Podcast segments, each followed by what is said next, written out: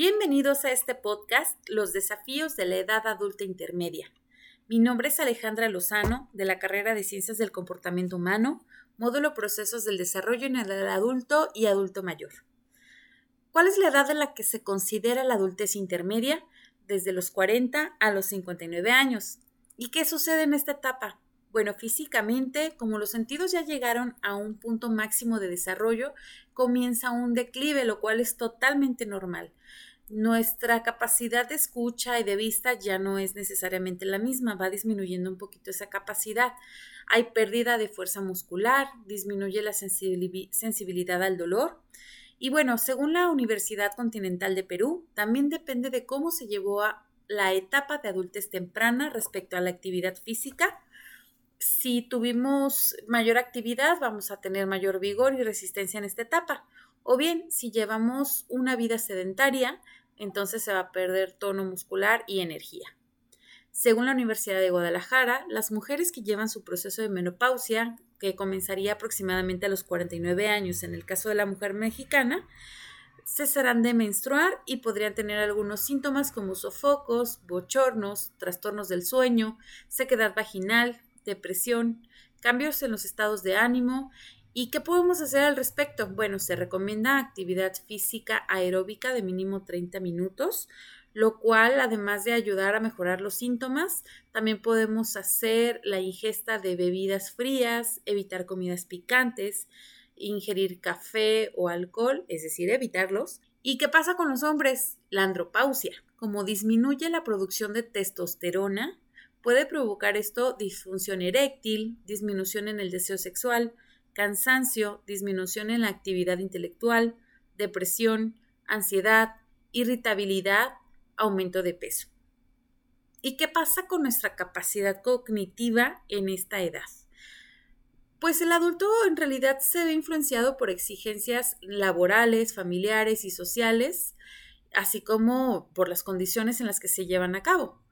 Imagínense, si en México se está trabajando más de 8 horas en puestos que exigen retos cognitivos fuertes a esta edad, pues puede provocar estrés laboral. El Instituto Mexicano del Seguro Social, el IMSS, afirma que el 75% de los mexicanos padece fatiga por estrés laboral, lo cual provoca afectación cognitiva, física y emocional.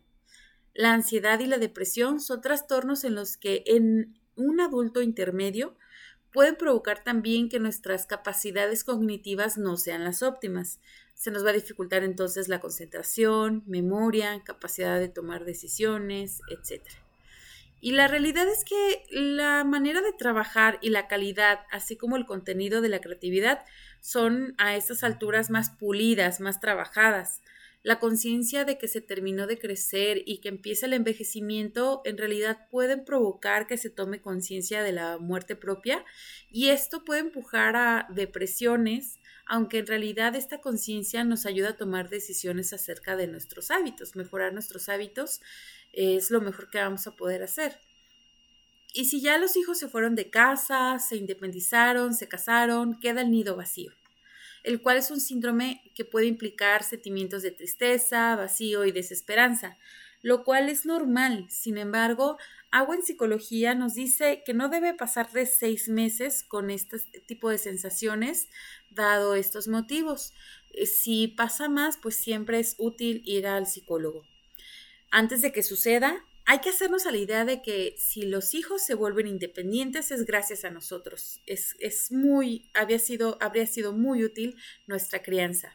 Y bueno, que lo van a hacer y que me puedo enfocar nuevamente en mi pareja, en hacer nuevas actividades, mantenerme en comunicación tanto con mis hijos como con otras amistades, etc.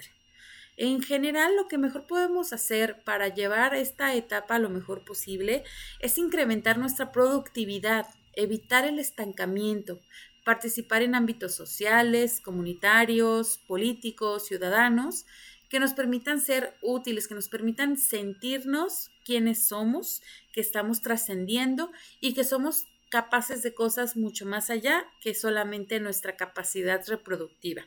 Vamos a demostrar que no se nos termina la vida, que somos más sabios, más útiles y que a pesar de que somos más conscientes, aún podemos aportar más que cuando éramos más jóvenes.